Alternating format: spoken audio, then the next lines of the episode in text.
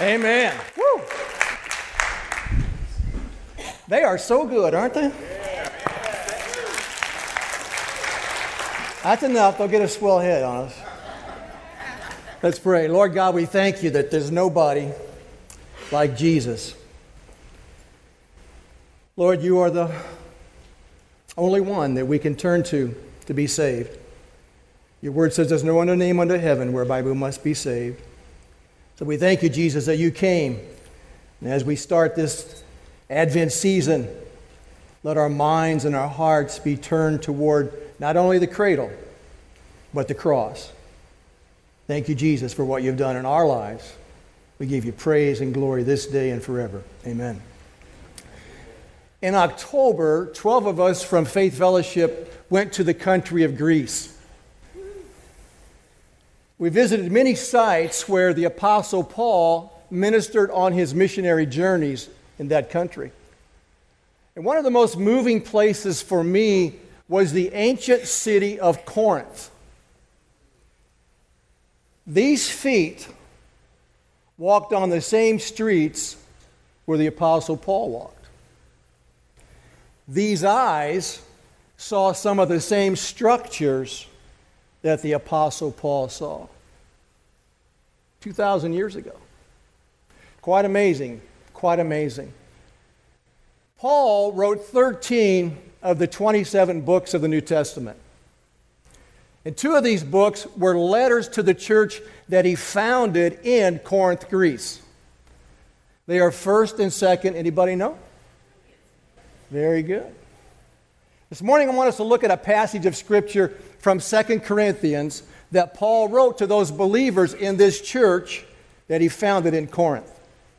It's a long passage, bear with me. The God of this age has blinded the minds of unbelievers so that they cannot see the light of the gospel of the glory of Christ, who is the image of God. For we do not preach ourselves, but Jesus Christ as Lord, and ourselves as your servants for Jesus' sake. For God, who said, Let light shine out of darkness, made his light shine in our hearts to give us the light of the knowledge of the glory of God in the face of Christ. But we have this treasure in jars of clay to show that this all surpassing power is from God and not from us. The people, the Word of God, anybody know? Anybody from the Methodist background? We used to say the Word of God for the people of God, thanks be to God. Did you know that God prefers losers? What? Now, some of you were half asleep when you saw me walk out. He says, Not Pastor Damon, we can sleep through this guy. But that had to wake you up. It's true, God prefers losers. Could anyone tell me the coach of the winners of Super Bowl number one? What's that? Lombardi. That's right, Vince Lombardi. What was the team? Who was the team that he coached? I thought we had some football fans in here. we do. Green Bay Packers. Okay, here, here it gets harder. The year that Super Bowl one took place. This is going to date some of you.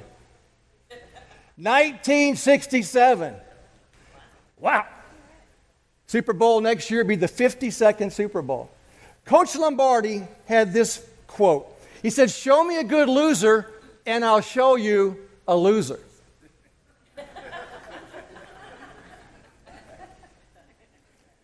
Does anybody really want to be a loser? You know, we all want to be on the winning team, don't we? That's why we're not Pittsburgh Pirate fans.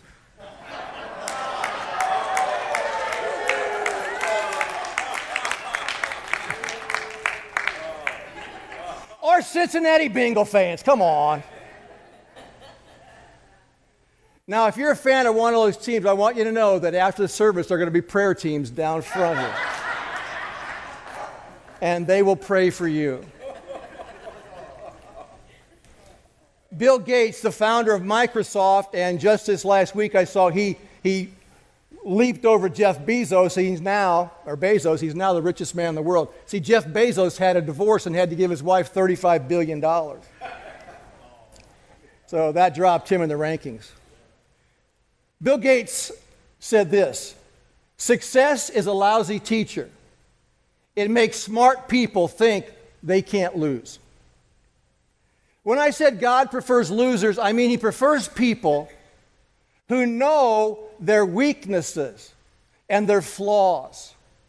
They admit their mistakes and their sins, and then they cry out to God for help.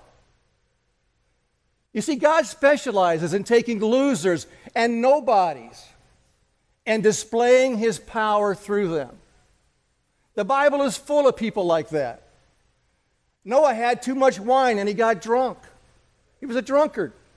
Abraham lied about being married to his wife. Jacob was a cheater. Moses murdered an Egyptian. Rahab was a prostitute. Samson had some very serious problems with lust and anger.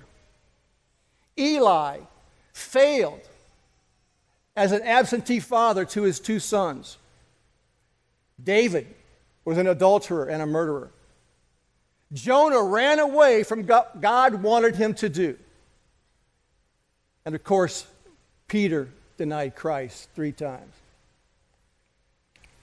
God has always preferred people who lose the pretense and false assessment of themselves. And they acknowledge their weaknesses, they acknowledge their flaws, they acknowledge they're not perfect people. They admit their mistakes. They admit their sins. And then they don't just wallow in that, they cry out to God for help. God prefers losers. God prefers nobodies. If God only chose people who seem to have no character flaws or no weaknesses, the credit for the victories in their life would inevitably go to them and not to him. By choosing and loving losers, sinful and flawed people, God alone gets all the glory and he gets all the praise when those people accomplish good things by his power. That's what Paul says to the Christians in Corinth. 2 Corinthians 4 7 is one of the most important verses for understanding who we are and how God works through us. Here it is again. But we have this treasure in jars of clay to show that this all surpassing power is from God and not from us. In this verse, there are two thoughts we're going to consider this morning. The first is this Give me another screen. Up here. There. It's highlighted, okay? We have this, what is it? Treasure.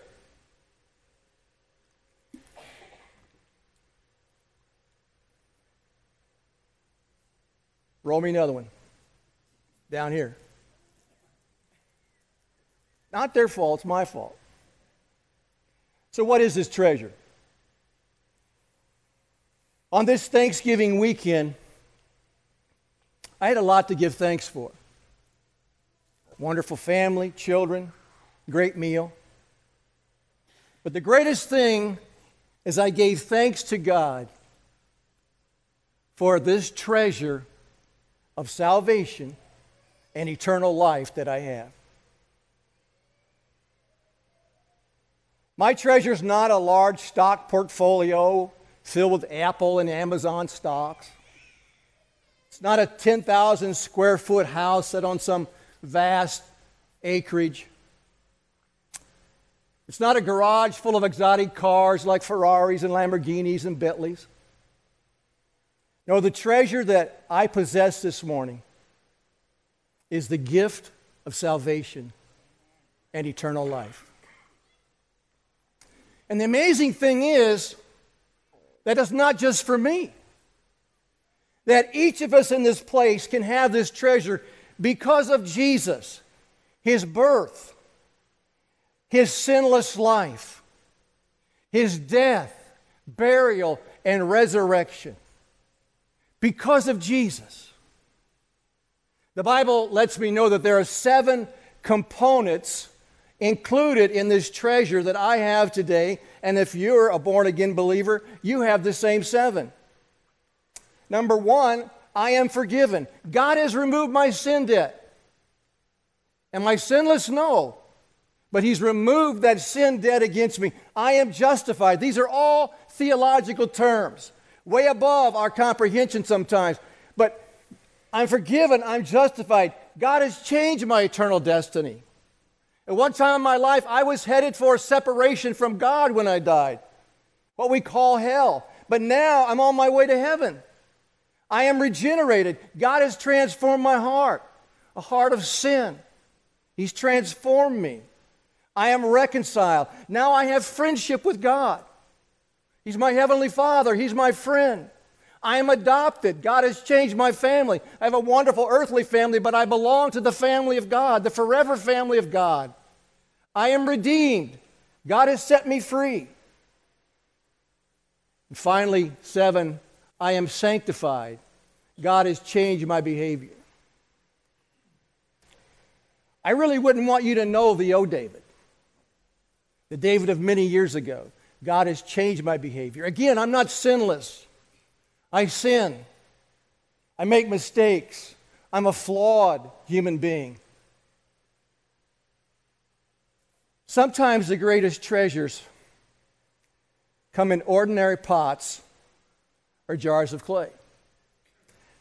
In 1947, shepherds who were watching over their sheep found some clay jars containing some ancient scrolls in a cave in Israel.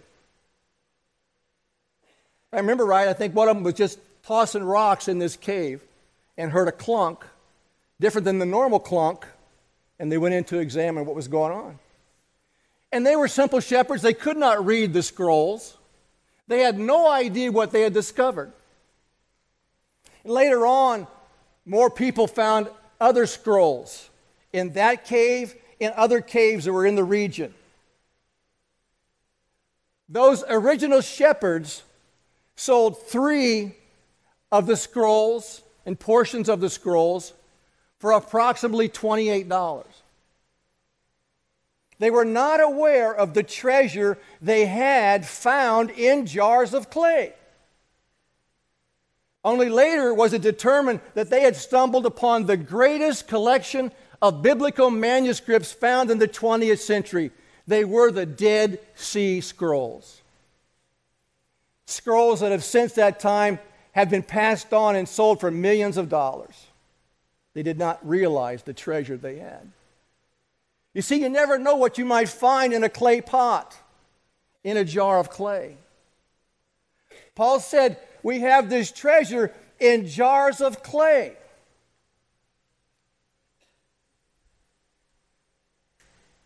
Give me another screen. The word used here for jars of clay refers to ordinary clay pottery. And in the days of the first century Corinthians, these clay pots were used by the people in that city to store their food, just like would be ancient Tupperware. Anybody use the Tupperware because of the Thanksgiving leftovers? Or something similar to Tupperware? And some of the clay pots were used to store oil to light their, their lamps. Paul is saying to them, fellow Christians, we're not like some priceless vase from Neiman Marcus. We are more like cheap brown pots that can be bought at Walmart. Here are two things we know about those clay pots in Paul's day they were fragile, they were easily broken. And I think that sounds a little bit like you and me today in the 21st century. You know, we all have our limits, whether we like to admit it or not, and our limits seem to be stretched at this time of year. We can run here, we can go there, run and go and run and go. But sooner or later, life catches up with us. And we can get broken like everyone else. You know, we like to think that we can handle anything that, that life throws at us. But in fact, we can break under the pressures and stresses of life. We like to think we can stand up to everything, that nothing can touch us, nothing can harm us, nothing can break us. But, friends, we're wrong. We're fragile. We're nothing but a bunch of ordinary clay pots, jars of clay. Genesis chapter 2, verse 7, God says, it says that God formed Adam out of the dust of the earth. Now, what happens to our bodies when we die?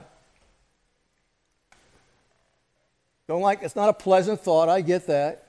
But we begin to decompose especially prior to modern day burial methods, our bodies begin to decompose, go back to the earth. So, this is our true identity. We're all just clumps of dirt. Not Joe dirt, but clumps of dirt. Some of us were dressed up a little better this morning. Some of us are a bit stronger this morning. Some of us are going to last longer, but in the end, we all go back to earth.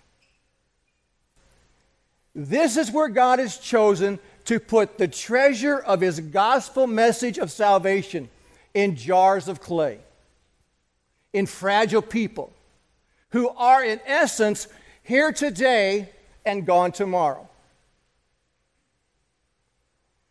God has always purposed to bless the world by putting the gospel in jars of clay. In people that don't seem very impressive by worldly standards. People that some would refer to as nobodies. Now, if we were God, and you're not, then I'm not. Some people think they are, don't they? You and I probably would have chosen to do it some other way. But you see, God had a special purpose in mind, as He always has a purpose in mind. The Apostle Paul says that unbelievers are spiritually blinded by Satan. The God of this age has blinded the minds of who? So that they cannot see the light of the gospel of the glory of Christ, who is the image of God. Paul says unbelievers have a definite problem. Their spiritual minds are blinded and they're kept from seeing the truth and the light of the gospel message. So, how do those who don't believe, they are unbelievers, they've yet to come to Christ, how do they obtain this treasure of salvation that he talks about? Well, fortunately, God has taken care of that problem for anyone who's willing to receive God's cure. God's cure. In this verse that we're going to read, Paul puts the credit right where it belongs. For God, who said, Let light shine out of darkness, made his light shine in our hearts to give us the light of the knowledge of the glory of God in the face of Christ. Paul says, God made his light shine in our hearts. In other words, God alone did it. He took an unbeliever named David Blackburn and He shined the light of His gospel message into my spiritually blind heart. God did it. If you are saved today, if you are born again according to John 3 3, which Jesus said you must be born again to enter into the kingdom of heaven. If you are on your way to heaven, it may be 50 years from now, it may be next week. If all of that is true about you, it's not because of anything you said, it's not because of anything you did, it's not because you deserved it, it's not because you're in church this morning.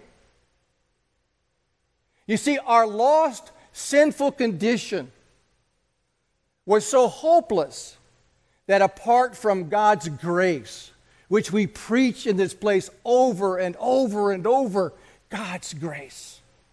Apart from God's grace, I had no hope at all. And if you're a believer, apart from God's grace, you had no hope at all. We would never have discovered the truth about Jesus on our own without God shining His light. Maybe it was just a small pinprick of a light that started, but He shined His light into your spiritually blinded heart. And as the song says, written by a very corrupt slave trader, John Newton, many years ago, he said, I was lost, but now I'm found. I was blind, but now I see. He was spiritually blind, and he sees now with spiritual eyes. The second important statement that Paul made in 2 Corinthians 4 7 is this This all surpassing power is from God and not from us. I've touched on that already. But God's decision to use clay pots, jars of clay, demonstrates the true source of spiritual power. The Greek word for power in this verse is dunamis. We get the English word. Anybody want to take a guess? Dynamite. Very good. Dynamite. Who was that character? I was thinking about it all week. That, that JJ. Do one for us, Tom. No, okay. he was a lot thinner than you, Tom.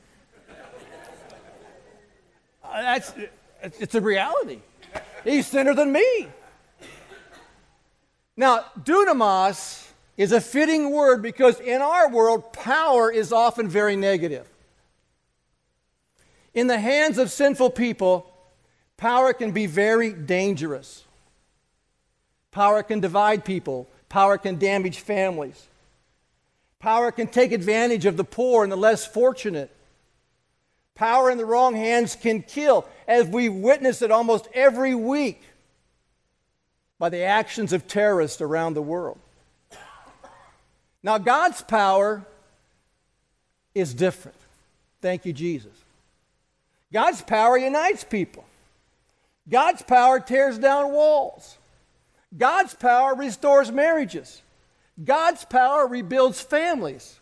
God's power lifts up the poor and needy. God's power heals broken hearts. God's power forgives all sins. God's power imparts hope in the darkest hour of your life. And God's power gives light to those of us who will travel in the valley of death someday.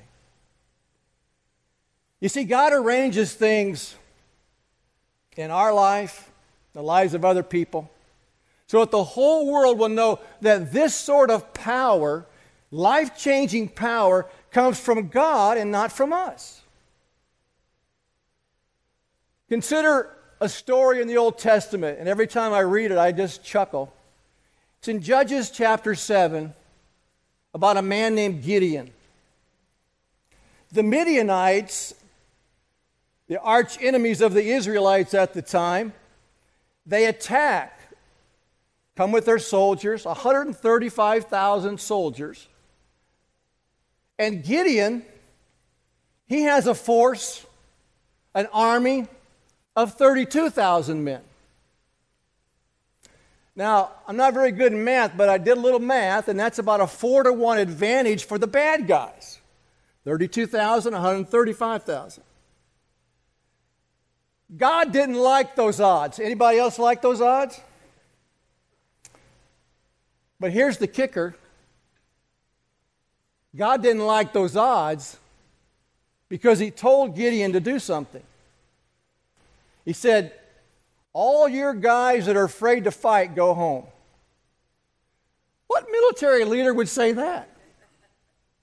Here it is Judges 7, chapter, verse 3. Announce now to the people anyone who trembles with fear may turn back and leave Mount Gilead.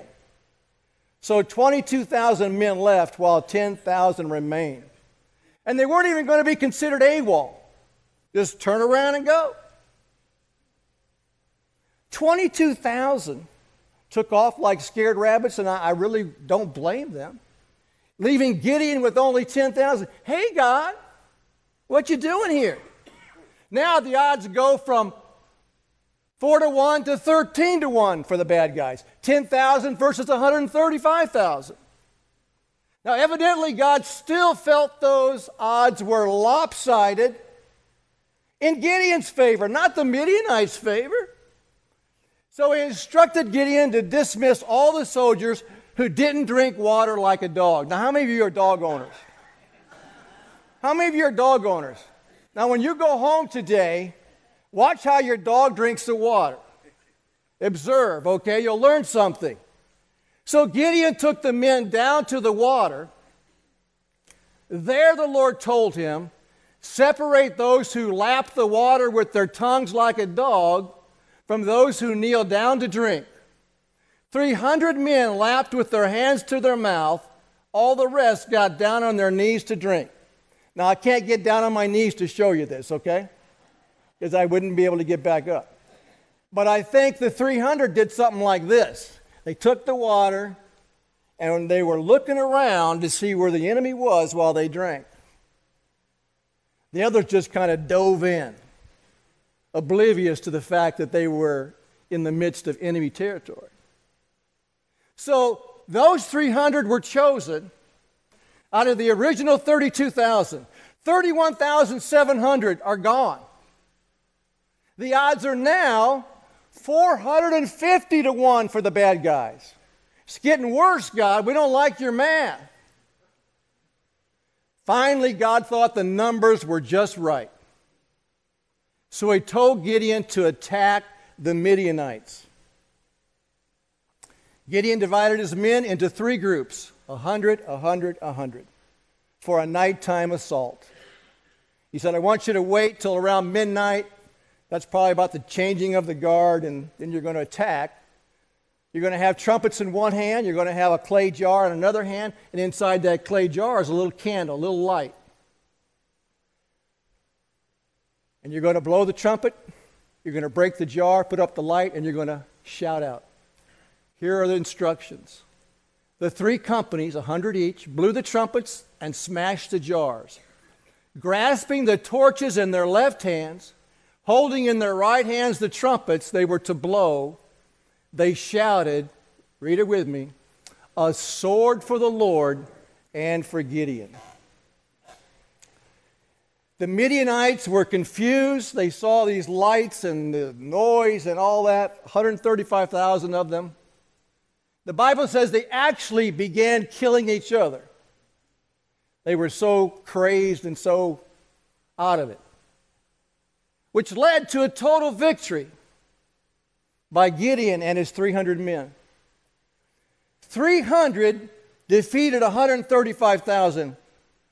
And I'm not a history major, but I doubt if there's been any battle that you had those kind of odds and the underdog won a decisive victory. Now, why am I saying all this? Who do you think got the credit for the victory? Was it Gideon and his brilliant strategizing? Was it the 300 men who lapped water like a dog? Who got the credit when the battle was over? Who would you have given the credit to? Who? God got the credit. And that's what God had in mind all along. Because before the battle even began, we read this The Lord said to Gideon, You have too many warriors with you. 32,000, that's too many. If I let all of you fight the Midianites, the Israelites will boast to me, they saved themselves by their own strength. Man, you should have seen us run those guys off. Man, we were just getting it on. You know, it seems like human nature is such that God has to sometimes cut us down to size. So that when the battle is over, He alone gets all the credit and all the glory. When God wants to win a victory, He chooses losers and nobodies. Or as Casting Crowns put it in that great song that the band played so so wonderfully. You know, God's looking for nobodies who will tell everybody all about somebody who saved their souls. God put the message of salvation in earthen vessels, jars of clay on purpose. He does it so when the great things happen, the people who know us, those who know all our mistakes and flaws, they'll come to only one possible conclusion God did it. Couldn't be David. It couldn't be Rosemary. You know, David's not that smart, and, and Rosemary's not that strong. Can't be them. The victory's got to be from God. God wants the world to see what He can do through people who trust in Him alone to save them and then after saving them, to work through them to accomplish his purposes in their lives. And that's why he puts the treasure of the message of salvation in fragile jars of clay. He delights in those people. He delights in a guy like me, a nobody. He delights in some people like you, nobodies. And that brings, brings me back to the quote from Bill Gates that I originally had. Bill Gates said, Success is a lousy teacher. It makes smart people think they can't lose. That's why God prefers losers, God prefers nobodies. So called winners, so called winners, think they don't need God. They think they can figure it all out. They've got all the answers. They can come up with every answer for every life's hurt or heartache or problem. They think they're smart, they're strong, they don't need God. They're the winners in life. They don't need God. But in fact, when we see how little we bring to the table, that's when we cry out, Lord God, have mercy on me, a sinner. Those little simple words of humility, spoken in honesty, receive an answer from heaven. Because those words touch the heart of God. And that's all we are, friends. We're clay pots. We're jars of clay, easily broken. We're fragile. But God delights to place the gospel treasure of salvation in people like you and people like me. An old preacher once said, There have always been men and women so clever that God could make no use of them. And I thought, how about us here at Faith Fellowship? Are we too clever for our own good? Are we so self sufficient that we have no need of God? And consequently, He makes no use of us? Was the old preacher right? Does it rub you the wrong way for me to stand up here and say that you're to consider yourself a nobody for Jesus? You know, if anything about this message, I struggle with that aspect right there. That some of you, when I said that, being a loser and a nobody for Jesus would rankle your feathers. God said, say it anyway. God uses broken, fallible, and weak people. Because in reality, that's who He loves to work with. You ever sense your own weakness? And in sensing your weakness and your smallness and your fragility, do you cry out for Jesus for help? If so, be glad. Take heart. Join with the rest of God's jars of clay, his nobodies, and see what he can do through you. Amen? Amen. I'm going to pray. We'll have prayer teams. I'm going to ask you, and if you're not a Cincinnati Bengal fan or a Pittsburgh Steelers fan or Pirate fan, you can still come up for prayer, okay? But we definitely want you to come up because you really need prayer. And then I'm going to ask you to stand after the prayer and, and sing along with the band the song that they sang before I came out to speak. Lord God, I know that I'm a nobody for Jesus. Lord, and I don't care. I don't care if the world considers me and counts me as a nobody and as a loser for Jesus. Because, Lord, you lost your life for me. You laid down your life for me on the cross. And you made it possible for me to be forgiven of my sins. You made it possible for me to know in my heart that I will live eternally with you you actually are preparing a place for those of us who love you right now, Lord. You're going to make it so wonderful, so grand. I pray that not a person in this room will miss that. They'll receive the cure that you have for the unbelievers, those whose spiritual hearts are blinded from the truth of God's message of salvation. That they'll say, Jesus, open up my life to the light. Open up my heart to the light. And Lord, as we pray that humble, simple prayer, you'll begin to do the work in us. We thank you, Jesus, for your love and your mercy and grace in our lives.